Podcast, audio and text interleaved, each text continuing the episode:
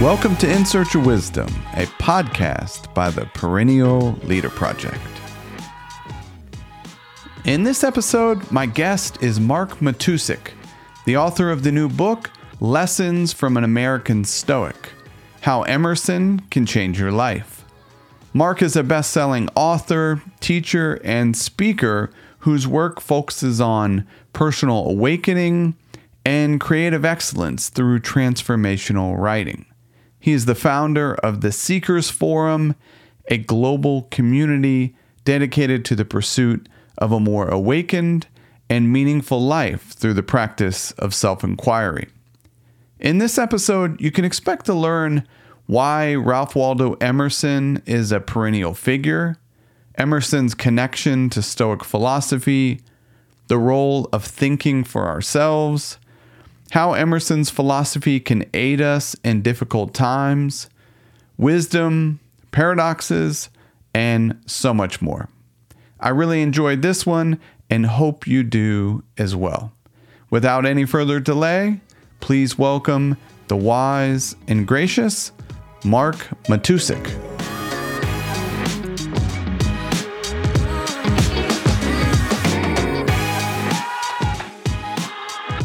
All right. Well, Mark, welcome to In Search of Wisdom. Thank you, Joshua. It's really great to be with you.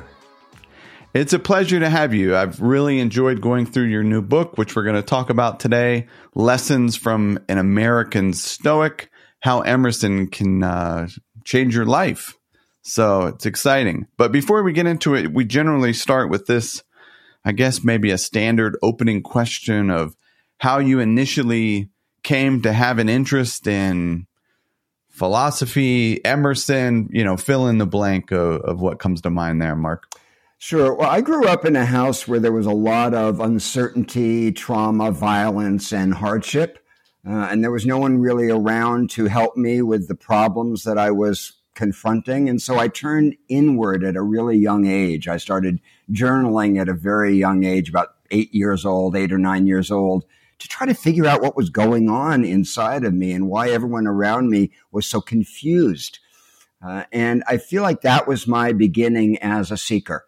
Uh, I was always someone who asked a lot of questions because there was so much confusion. And so the beauty of having a difficult childhood is that it, it can turn you into someone who looks under the surface for answers that aren't apparent. And so I really started my life uh, as a seeker as as a child, and then it it, it uh, escalated. So I, I went through. A, so there was a lot of confusion in my childhood. I went through a life and death situation in my twenties, and I was really lucky as a graduate student uh, to come across Emerson's work at a time when I really needed some guidance. I didn't know who he was. I was hired as a research assistant for a professor writing a book about him. And I found in Emerson uh, answers to questions that I didn't even know I had, that I hadn't even quite formulated for myself. He was the first writer I came across who had a sense of what human potential was beyond anything I had come across in my atheistic Jewish background. You know, he was the first transcendental voice that I came across. And he gave me so much hope for what was possible uh, if we start to ask uh, deep questions of ourselves and really pursue the answers down to their root. So that mm. was how it came. That's how it happened for me as a kid. Uh, and it has just grown. He's been with me for most of my life. He's seen me through some of the most, mm-hmm. you know, difficult times I've uh, that I've gone through, and I feel like he's a kind of uh, guardian angel for me. Mm. Well, beautiful. Uh, I'm definitely grateful for the for the background there and you sharing that.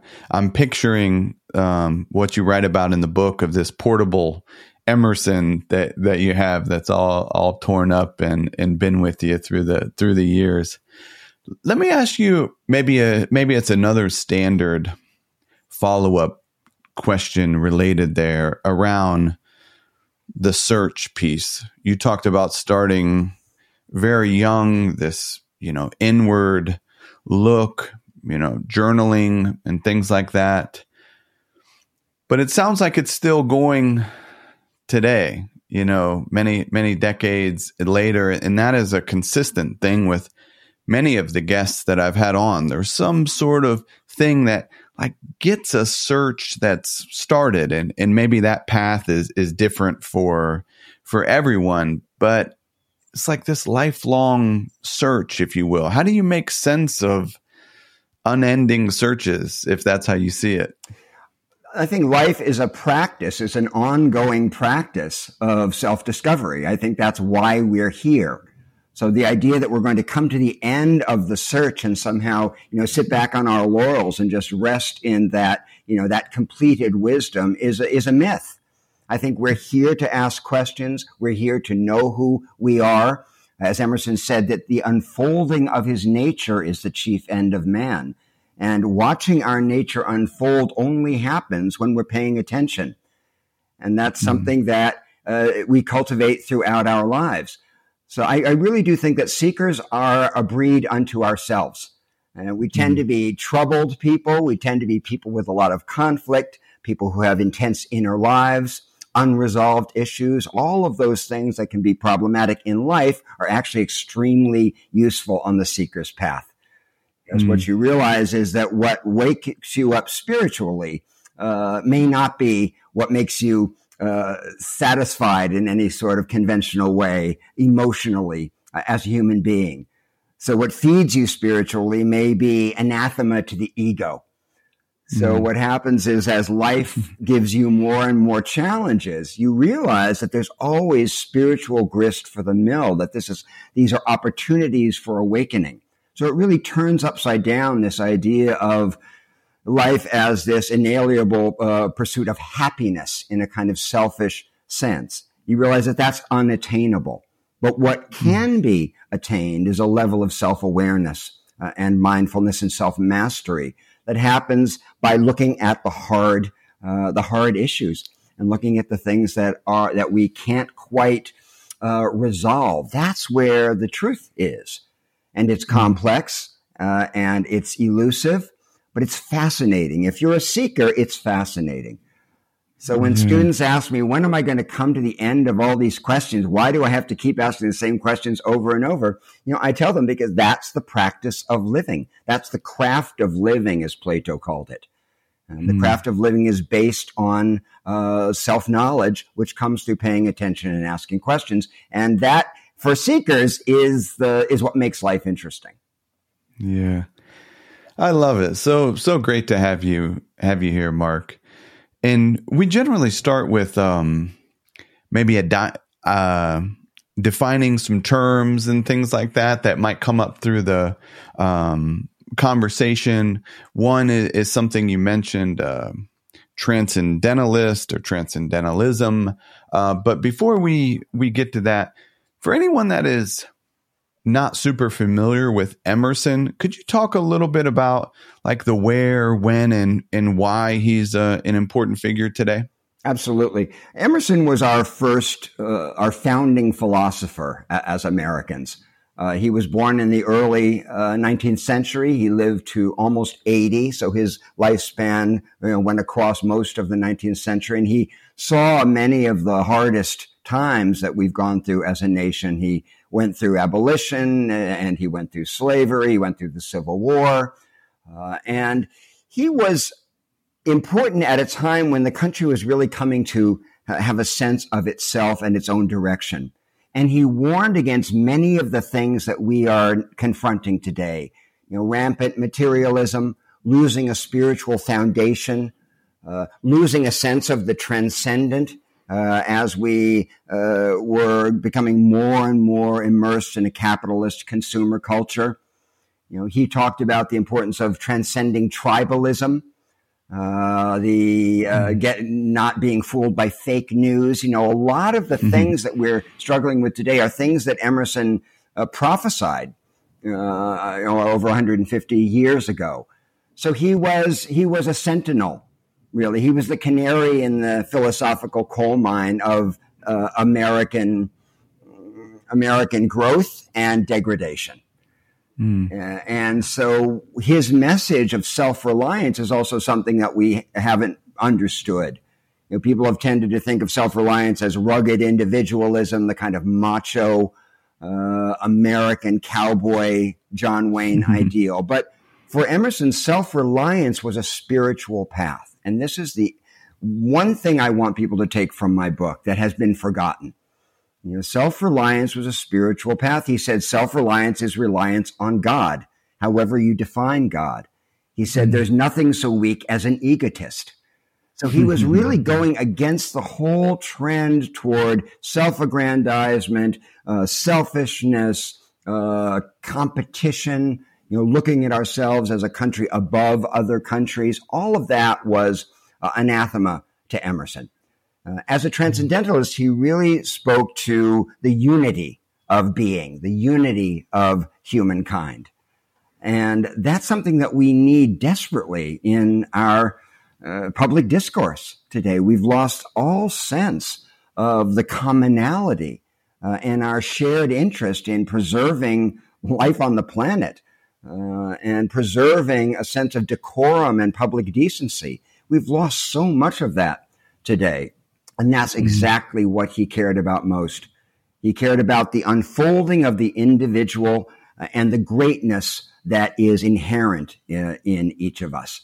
He spoke about mm. the infinitude of the private man, that each of us has this territory inside us that is much bigger than our personality uh, and our little picture of the little me.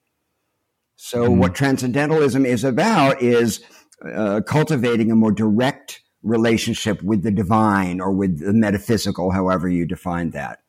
Uh, mm. And finding that very often through nature. You know, that was one of his great themes, along with Thoreau, his protege, was that nature is our greatest teacher.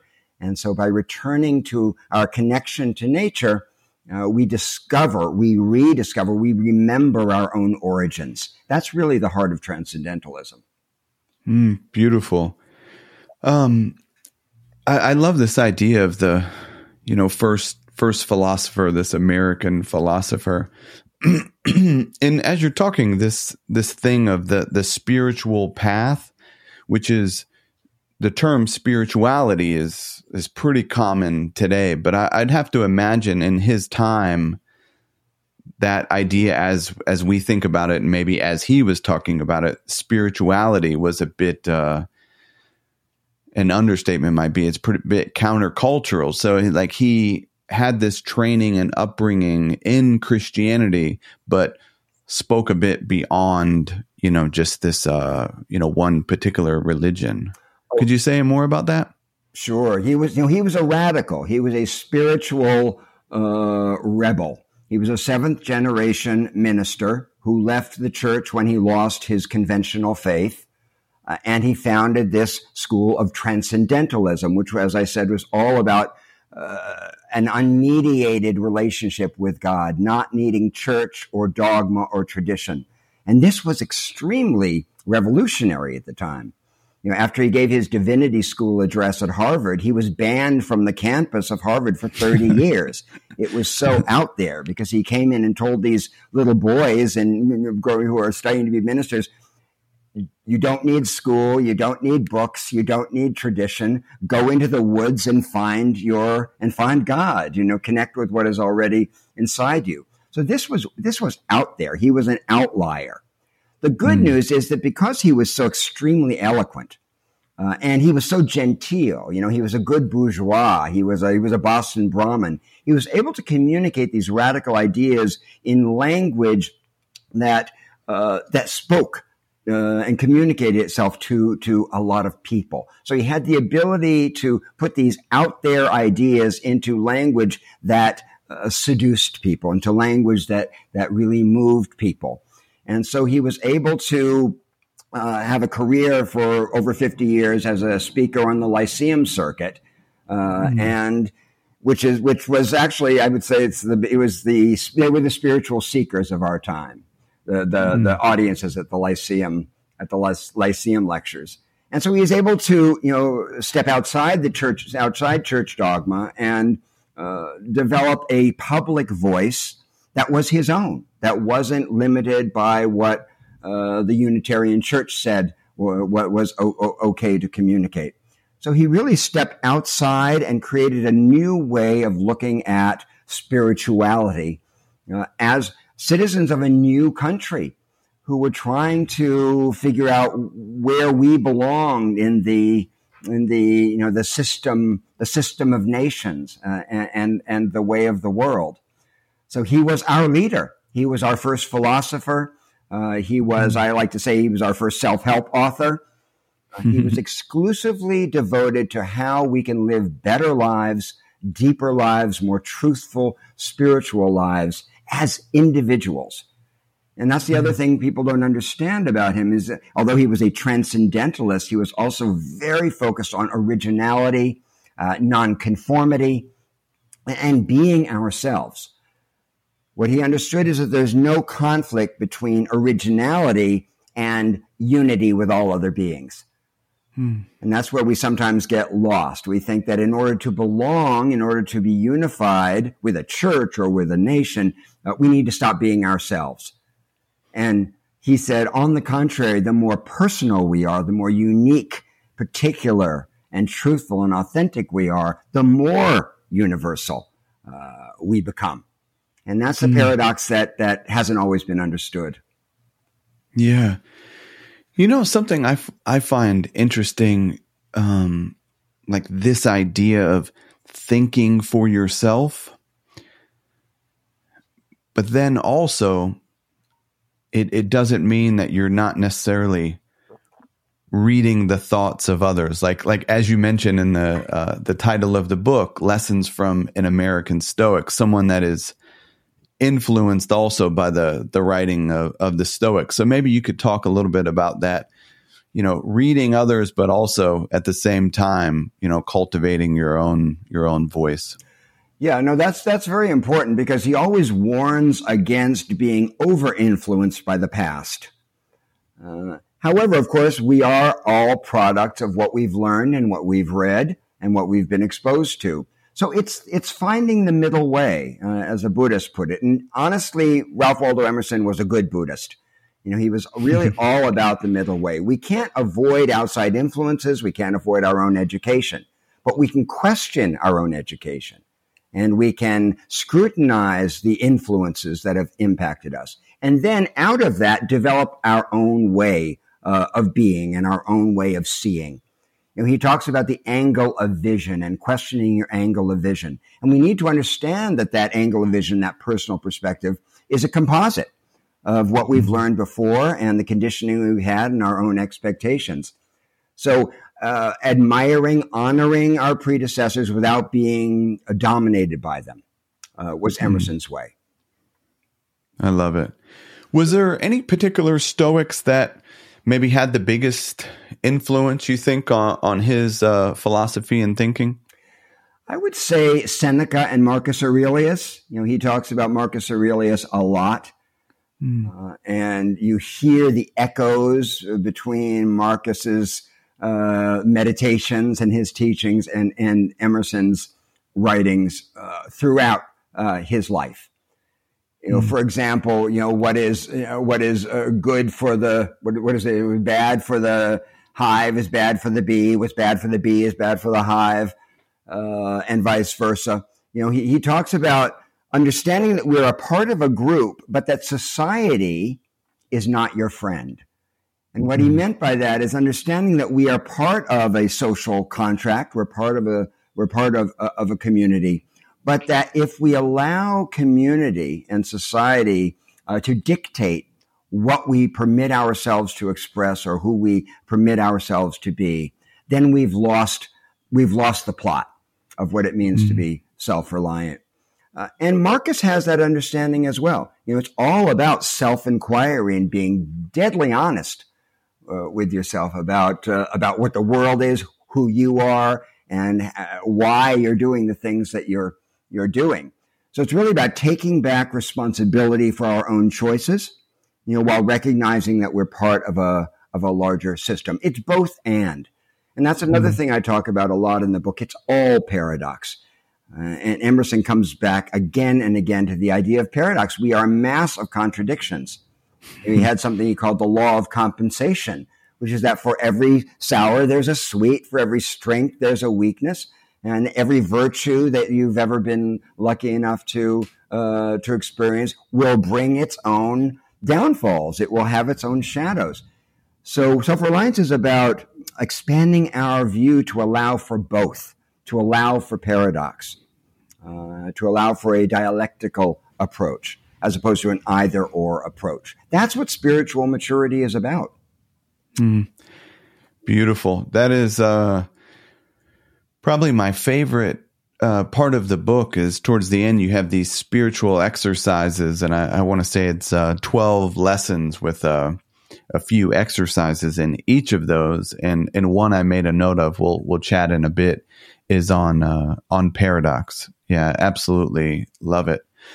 So let me ask if we could go back to that that time you said um, in your early 20s if i heard correctly of you know getting this fatal diagnosis. And you know you have this portable emerson essentially as a as a guide with you through this difficult time. Is there a a particular lesson or or two that that you think is you know really helpful for someone that is is dealing with with something like you were dealing with at the time?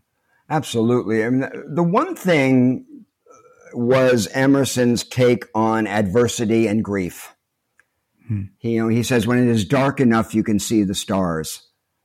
And I saw that in that time when I really didn't expect to be here for very long, that there was a way that darkness was connected to illumination. It was connected to awakening and that it wasn't for nothing. That was for me the big revelation that suffering, uh, adversity, grief, pain could be used for a good purpose. For me, that was, that was, uh, revelatory.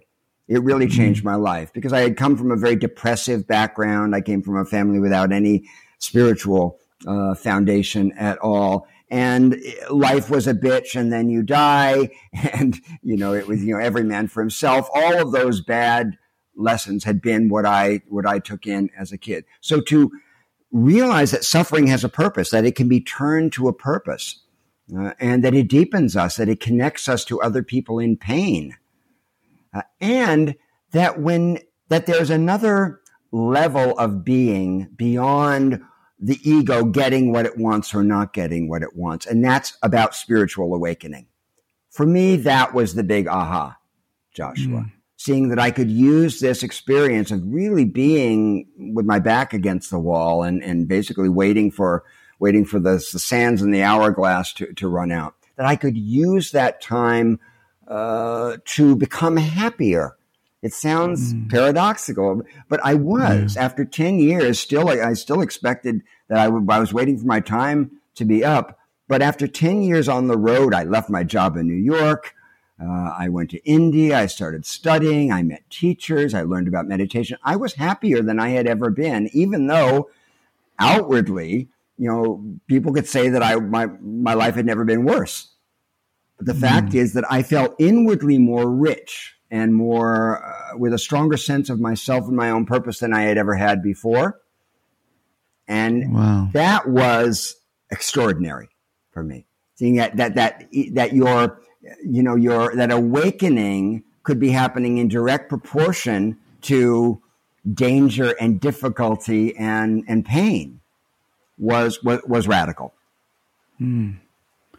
It's fascinating. I, I really appreciate you you sharing that with us, Mark.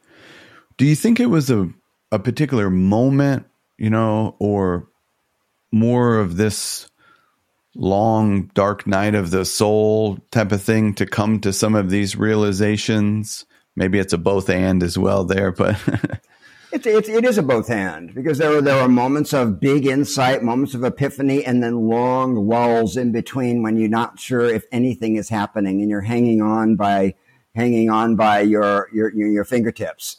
Uh, and mm. when, you know, in retrospect, you see the progress in the moment, I would have moments of realizing that that that I was really well and that, that I felt stronger uh, and that life was better.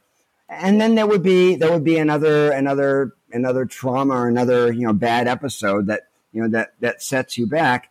And that's a parad- that's the paradigm of life. That's how life works.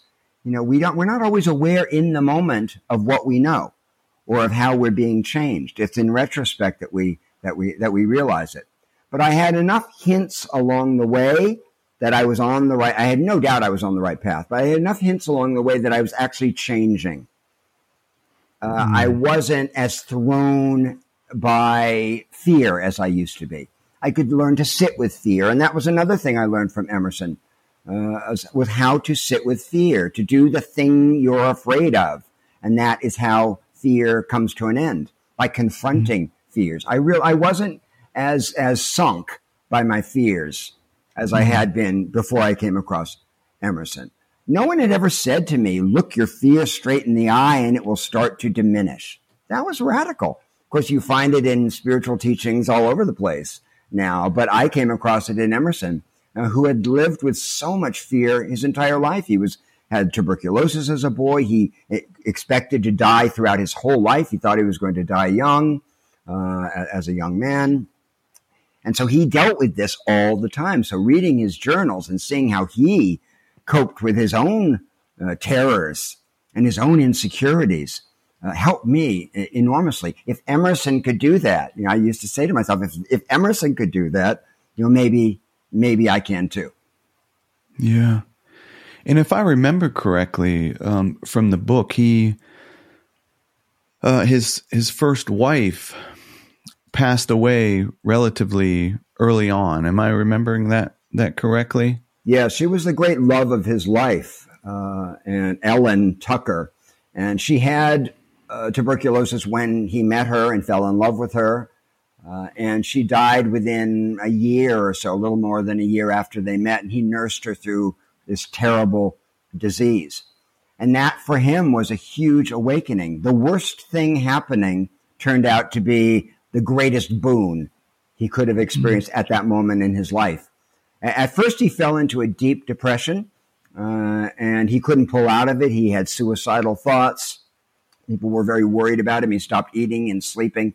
Uh, and then one day he had this idea that in order to move forward, he needed to face his greatest fear. So he went to the cemetery uh, and he opened her coffin and he looked at her dead body.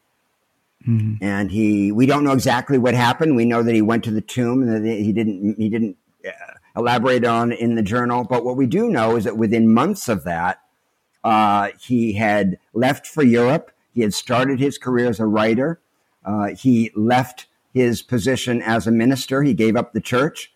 So it catalyzed all of these necessary and important changes in his life. And it only happened because he kind of shook himself out of his, of his fear you know, he knew something about the Buddhist practice of, of meditating in charnel grounds uh, with, you know, with, with the skulls and, and, the skeletons. So I think that was his model for doing what he did.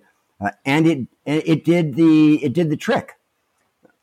And so he, he, he lived his teaching and the teaching came out of his life.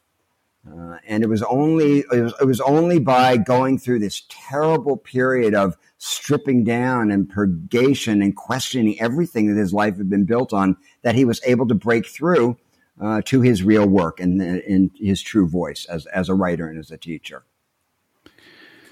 Yeah, it's such an interesting thing of um, like suffering and maybe like coming face to face, face to face with uh, like eternal eternal truths of the of the world. Um, reading that, I was thinking of Theodore Roosevelt, uh, you know, his life of he he lost the love of his life uh, very early and and very very young, and writing in uh, his journal that day, you know, the light of my life has went out. This like dark night of the soul. Like sometimes it's it's us dealing with a fatal diagnosis like yourself. Sometimes it's you know losing a, a loved one. Um, but it, it's such an interesting thing around these events like shaping our perspective and things like that which is something that that obviously comes up in Emerson quite a bit of how we're how we're seeing seeing uh, the world and ourselves well your spiritual traditions have always understood this that mortality is the great awakener Mm. You know, because the ego's hold on the self is so tight, it's so rigid, it's so fear bound that nothing short of death is really powerful enough to force us to question who we are, really, what the mm. ego is really. You know, uh, what what what what exists beyond our attachments? You know, is there something in us that can't be lost? You know, mm. I'll say for myself that had I not been faced with a with a fatal disease in my twenties, I would have stayed in publishing. I would have probably kept climbing the the ladder, uh, the corporate ladder that I was miserable on. Uh, I didn't have any other vision of my life, uh, and it was only when I was uh, confronted with possibility of dying that I started to ask, what in me, what is there in me that can't die? Is there something in me that is transcendent, that's beyond this, this, you know, this little, you know, set of conditions and circumstances that I call myself and my life? Nothing short of that kind of terror would have possibly taken me out of my plum job at a magazine in New York and and and and made me into a dharma bum for 10 years sleeping on people's couches and and you know living hand to mouth nothing absolutely mm-hmm. nothing uh, and, and that's the beauty of mortality is that it reminds us to look for what can't die, what doesn't die, uh, the part of us that's beyond what we what we can hold on to. Thank God for that. You know, honestly, I don't I don't wish it on anyone, and I have to say that it's the best thing that can happen when you use that information for awakening, when you use it for questioning and in the service of freedom. And I say this because as a child, this, this came out of a life that as a seeker that had started, like I said, when I was a kid. So I was primed. I was a ripe tar. I was a ripe candidate for this. Not everyone did that. I knew other people who, yeah. who died young, uh, who didn't do that, who died bitter and, and full of why me and self pity. Honestly, Joshua, because of my own childhood, I never asked why me because I never felt that entitled. I never felt that fortunate. It was mm. never why me, it was more what now. And what you discover when you are exposed to danger and fear over a long period of time is that uh, panic has a shelf life, just like everything else. You know, terror has a shelf life. It passes. And then what? And that's really the question. That's where the inquiry begins. Mm. How do you make sense of the, you might call it good fortune of um, this basically research that you were doing for a particular professor, you know, that really gave you a deep dive into Emerson, into maybe some writing that you wouldn't necessarily pick up at your local local bookstore. Um, it seems like good fortune to then maybe a decade later to really be able to use this wisdom to navigate some rough waters? I actually, I think that we're always being given signs.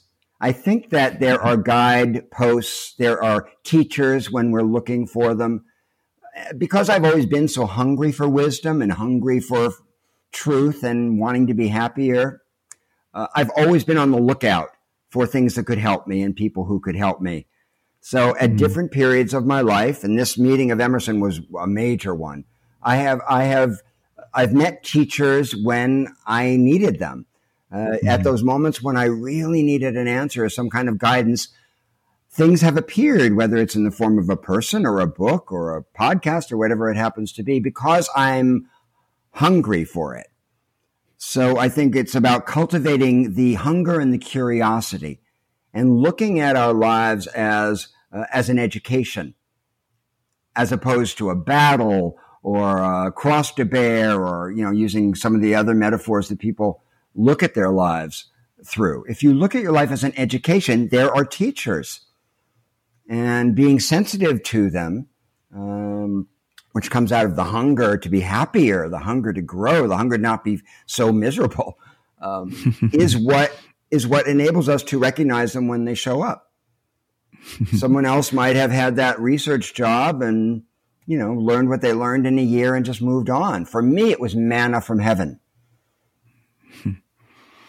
I love it. I'm, uh, I'm chuckling a bit. I'm thinking of a, a, letter from Seneca on choosing our teachers and him talking about uh, the teachers that have long passed. They have plenty of time for us. They're always available. They're always available. yeah. Yeah. Pick up a book. Um, you write in the book that you know Emerson's wisdom is really exactly the medicine that we need today. Um, there's probably many reasons for that, and you've touched on some. But is there maybe one idea or or a couple that come to mind that you think are really well suited for for the modern day? The most important of all is that we are spiritual beings. We've lost in a secular materialist culture, we've lost our moorings, our, our very foundation. And when we lose that, we lose everything. So mm-hmm. until we rekindle a sense of our own, of our spiritual potential and what we actually are, what he calls the giant within us, until we remember that giant within us, everything else is going to elude us. So that is the most important thing is realizing that we are on a spiritual path and that we have the potential to live in a in a different way. Uh, and that's something many people have forgotten these days. You know, we're so at the effect of uh, of of the bad news and the doomsday uh, mentality of the information age that many people have lost a sense of inner guidance. And Emerson is all about trusting your inner guidance, trusting the still small voice within you. And the world has gotten so loud that we, many don't take time to listen to that, that, that still small voice within, what he called our genius, that, that mm-hmm. tutelary spirit in us that wants us to awaken, that's there to guide us toward our own potential. People are, are, are so hung up on Twitter and Instagram and, and all of the, you know, 24 seven uh, saturation of external noise that, that we know about, uh, that they've forgotten that they are the source of their own wisdom. And that's what Emerson uh, can remind us of that mm. we have this extraordinary power uh, and this ex- intelligence that's connected to something bigger than, ju- than, than our little our, little uh, our little brain. He called it the one mind. You know, mm-hmm. that our thoughts, our inspirations, our, our our our wherewithal is coming from a source that is beyond us. So it's about opening. It's about becoming receptive. It's about not being aggressive and on the make all the time, which so many people are in our culture. And living with gratitude. That's another huge thing is living with gratitude. I mean, we know now that there's so much science about gratitude. We understand how it, it changes our lives, but uh, it didn't exist in his time. For him, that was that was a, a pretty radical thing to say. That even in the midst of pain, even in the midst of conflict, uh, to to chant the beauty of the good, as he said, chant the beauty of the good. That's what we need more of today. Uh, and Emerson's optimism, it's just important to understand, it wasn't it wasn't um, saccharine Pollyanna kind of optimism. It was optimism based on facing the facts, uh, but optimism that comes from a spiritual source, understanding that regardless of what's happening around us, the hardships going on, something else is also true. And so he mm. wants to remind us of the metaphysical dimension of our lives and, and, and the mystery of our lives and being remembering awe uh, he says the proper emotion is wonder. You know, we've forgotten about wonder. You know, we're overwhelmed with all of this amazing innovation, um, uh, but we don't have a lot of awe. We don't have a lot of wonder. Dr. Keltner has just written a, a terrific book about about awe and the deprivation of awe when that uh, happens. And so, so ironically, as we have more reasons to be awed, we're actually less awestruck than people were in the past. So what I'm hoping the book does is rekindle some of this sense of awe. And awe mm-hmm. is a transcendental, metaphysical uh, emotion. Yeah, and I think you did such a wonderful job with that. The book reads so so practical. Um, and I love. I made a note as you're talking about like gratitude and optimism of this uh, idea of cosmic optimism. Yeah. Yeah. I, I love it. I love it. Um, let me ask you a, a few questions here. I, I made some notes. You outline briefly 10 principles of Emerson's philosophy. I wanted to maybe just touch briefly on a few and, and, and get some thoughts from you. The first that says, each person creates her own reality. What do you mean there? This this goes to the heart of Buddhism. It goes to the heart of all non-dual philosophy, which is that we are uh, we are interpreting machines. We're story making machines. We're Homo narrans, the, the storytelling ape. You know, it's how we navigate through the world by creating um, interpretations of things, uh, honing a perspective on things, and then living as if that were the truth. Uh, so we, everyone knows that you, you and I are sitting here having this conversation. We're both in different movies, depending on who we are, how we slept, how much we're enjoying, you know, the, the, the, talk, whatever it happens to be. We're all in our own reality. Uh, so understanding the nature of your own lens, your own angle of vision, uh, is imperative uh, to awakening. Because of course, every angle of vision has blind spots. Uh, it's it's based on biases and and and and uh, background and conditioning and all kinds of things that have nothing to do with what's actually happening. So mm. looking carefully at our experience is really key to Emerson's path. Mm, beautiful. And another one I made note of is virtue is the portal to happiness. Well, that, of course, is an old Stoic idea.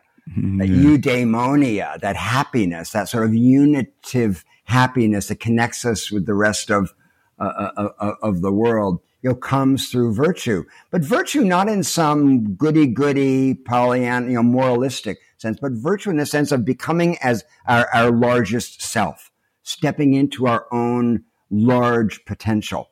That's what virtue is. And virtue is connected to the rest of humanity. It's not an, it's not an individualistic thing. You know, virtue, um, virtue is a, is a bridge, uh, to, to other people. And there is no eudaimonia, there is no happiness without interconnection. And that's mm-hmm. where Emerson and the Stoics are in complete alignment with, with each other. You know, until we step into that larger sense of ourselves, we can't connect to other people. We won't care enough mm. uh, to connect with other people. Uh, and without that, there is no happiness. You know, he said, mm. insulate a man and you annihilate him. If we don't have uh, if we are not a part of the of, of, of, the human race, if we don't understand our human our humanity, uh, we're going to we're going to be diminished. Yeah, and that one there, it uh, as you're talking about it, it makes me think of something the Buddha said of like, you know, don't take my word for it, experience it yourself. You know, that idea, virtue is the portal to happiness. As you mentioned in the beginning, it seems like the more we're in tune with observing our inner experience, we can see that for ourselves. You know, for any listeners out there, like go notice, go embody a bit of virtue. And I, I think, um, you know, they'll, they'll experience that for themselves, that it is the portal to happiness. And the third one I made a note of here, the God in you basically, um, connect you to the God in all things.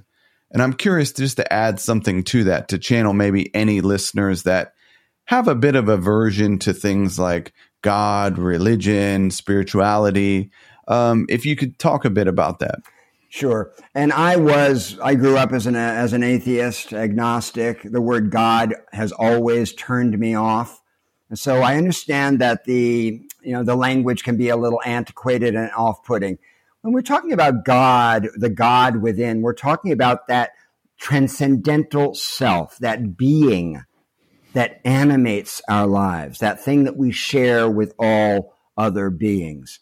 You know, the part of me that is connected to the one mind, to the oversoul, is the same uh, as the part of you that's connected to that.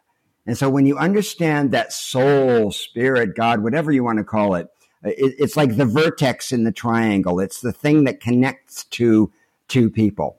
Uh, then you realize that you're part of something much, much larger than yourself.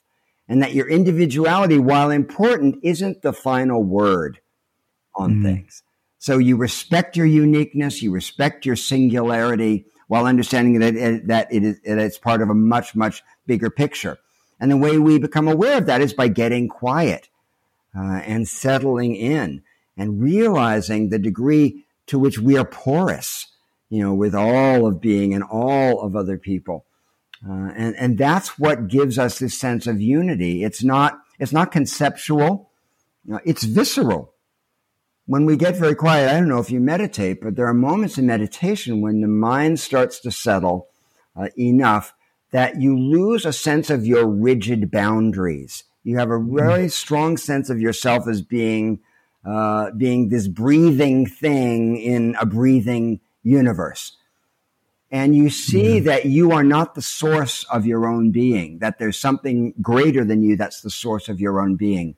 So touching into that quietness by whatever means and calling it whatever you want uh, is what uh, ultimately connects you to uh, the rest of humanity and helps you transcend the ego with its you know the personality has so many has so many blockades so many things in it to to consolidate its own existence that it leaves the rest of the world out so it's mm-hmm. really only by softening the sense of self softening the ego that we begin to let the world in and that love becomes possible mm. beautiful and as I mentioned earlier, this idea of uh, paradox, uh, I captured a little bit of a long passage here that I that I want to read. I think it's so important. And again, it's from the the end of the book, the which is is the spiritual exercises. You write, reflect on the doubleness of experience and how apparent opposites can be equally true at the same time. Remember that there are two sides to what happens, at least, and that wisdom results in the ability to hold opposing truths in your mind at the same time without either canceling the other out. I absolutely love that. Could you say more there, Mark? That that's huge, and that goes back to the law of compensation and the fact that in the in the physical universe, in our human lived experience, there are opposites, and that everything has its shadow, uh, and that something else is also true. No matter what's going on, uh, you on any given day, you're fearful and brave, you're stingy and generous, you're open and closed. That we are both, uh, and really understanding that uh, first of all, it helps you meet your own obstacles and your own difficulties and the adversities in your life uh, with less self pity uh, and understanding that that bad can lead to good and that illness can lead to health, whatever the the darkness happens to be, gives you much more range. It gives you a lot more courage. Uh, it increases self acceptance. Uh, so much of our suffering comes from not allowing for our own contradictions and not allowing for paradox. Hmm. So really, it's impossible to mature as an individual and to uh, to maintain a, a, sense of a purpose uh, and a desire for for living without understanding this law of compensation and without understanding the doubleness of things. So instead of living our lives res, uh, resenting them, and trying to make things one sided and monolithic. Uh, we look at life as it is. And we see that no matter how much you love someone, when you get close enough, there are going to be things that you hate. It's inevitable. Big surprise. So when you get to that, that, that position of big surprise, you know, you're no longer in this childish um, head of wanting things to be the way they are, wanting them to be simple, you know, why does everything have to have another side to it? You stop arguing with reality and you start opening to the way things are. And that brings a lot more strength, it brings a lot more clarity and, and, and a greater peace. Hmm.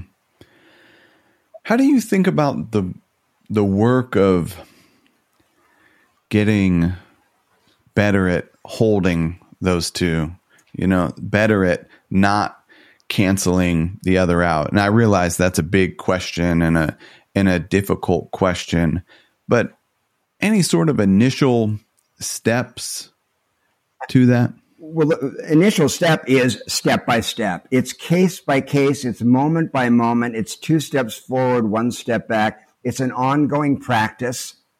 Uh, it's developing a sense of humor. This is huge because a lot of us lose our sense of humor. We lose uh, how, how ridiculous we are and how absurd and how this really is a comedy uh, in, in, a certain way. We take everything too seriously and too selfishly. Uh, so the way to cultivate this awareness, this acceptance of paradox, uh, is by opening moment to moment. And when you're not able to do it, watching your responses, watching your reactions, and writing about them. I'm a great believer in using uh, writing for, for self inquiry. Ask yourself, what am I telling myself? What is my story about what's going on here? And then you write it down. You say, gosh, is that what I believe? How immature is that? Or how one sided is that? So you start, and when you do that, you develop what sometimes called the witness. So it means uh, this witness awareness in us is bigger than the little ego that wants what it wants when it wants it. And writing is one great way of harnessing, uh, awakening that witness awareness. Uh, and the more we do that, the more space there is for the dualities of life. So, and, and recognizing that although we are non dual in the largest sense, on a physical level, we are dualistic creatures, that everything has two sides, that what is, uh, what lives dies.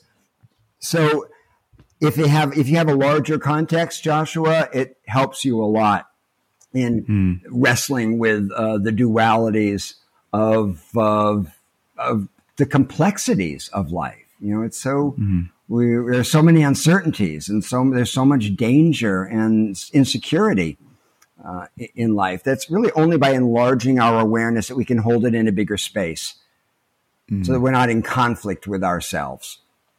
Yeah, wonderful.